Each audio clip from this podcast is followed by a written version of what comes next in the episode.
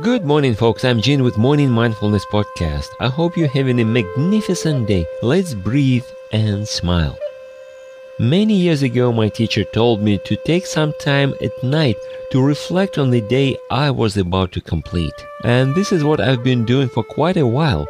In our school, it is a form of meditation on the past. It is quite simple to do. Before I go to bed, I first take several minutes of quiet time to think about previous day. Bigger picture first, then after I set major markers on the timeline, I go through some minor details. I even try to recreate certain events in my memory with as much details as possible. Why?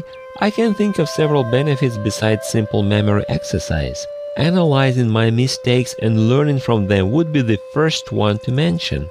Not to dwell on them, just acknowledge, learn, Perhaps it would give me possible alternatives to what I've done and hopefully new ideas for the future.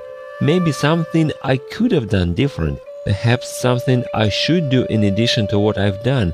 This helps me to develop what I call parallel thinking, which basically is a flexibility of a thought process. Sometimes reflection can reveal tiny details I missed first, and that may drastically change the perspective. But even if it doesn't, second look at the certain events from a different angle and in a bigger picture may change the perception of the significance of the event. Like, why did I even worry about that? Try it sometime. Just remember not to stay in the past. Look at it, think, and let it go.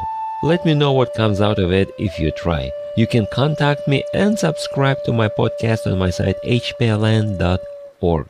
Now let's breathe and smile. Thanks for stopping by. I will talk to you next time.